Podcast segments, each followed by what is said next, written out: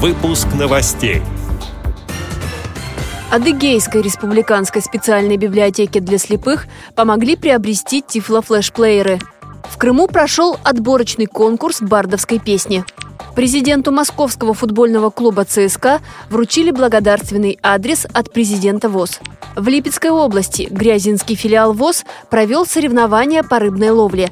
Далее об этом подробнее в студии Анастасия Худякова. Здравствуйте! Местная организация ВОЗ Майкопа поблагодарила премьер-министра Республики Адыгеи Александра Наролина за финансовую помощь в приобретении 21 тифлофлешплеера для Адыгейской республиканской специальной библиотеки для слепых. Это поможет улучшить доступ к говорящим книгам. Из резервного фонда Кабинета министров было выделено 300 тысяч рублей. В Крымской республиканской универсальной научной библиотеке прошел отборочный конкурс Всероссийского фестиваля бардовской песни ВОЗ «Пой гитара». Его участники – жители Бахчисарая и Симферополя. На конкурсе они представили по две авторские песни. Победителем стал представитель Симферопольской местной организации ВОЗ Ярослав Герасименко. В начале сентября он представит регион на всероссийском конкурсе в Самаре.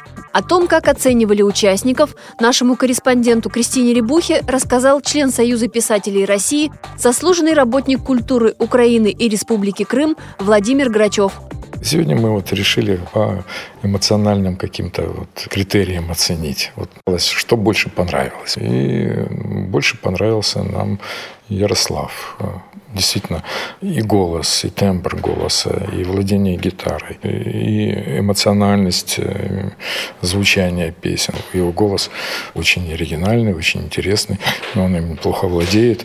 Все это в совокупности привело нас к выводу, что он действительно может представлять Крым. Надо поработать с репертуаром, подумать, что он там будет исполнять. Я думаю, он там при хорошем стечении обстоятельств достойно представит Республику Крым.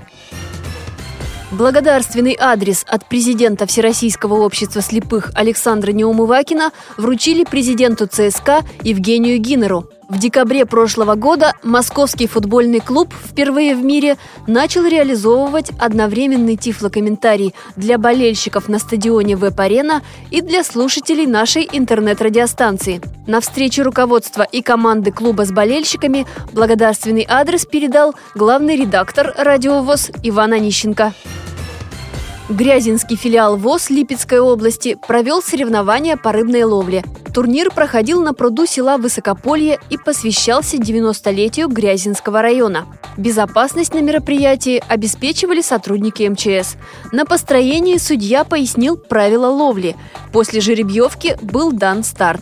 В течение трех часов участники с терпением и ловкостью стремились поймать как можно больше рыбы. Призерами среди мужчин стали Иван Тимошин, Вячеслав Алексеев и Владимир Корнилов. Среди женщин Лариса Вивтоненко, Ольга Фисенко и Татьяна Курьянова. Мероприятие проводилось в рамках реализации проекта по гранту президента России и при поддержке районной власти, рассказала председатель молодежного совета Грязинского филиала ВОЗ Надежда Качанова. В конце соревнований всех ждал куриный шашлык и травяной чай. Выловленную рыбу участники забрали с собой, чтобы домашней ухой удивить родственников. Эти и другие новости вы можете найти на сайте Радио ВОЗ. Мы будем рады рассказать о событиях в вашем регионе. Пишите нам по адресу новости собака ру. Всего доброго и до встречи!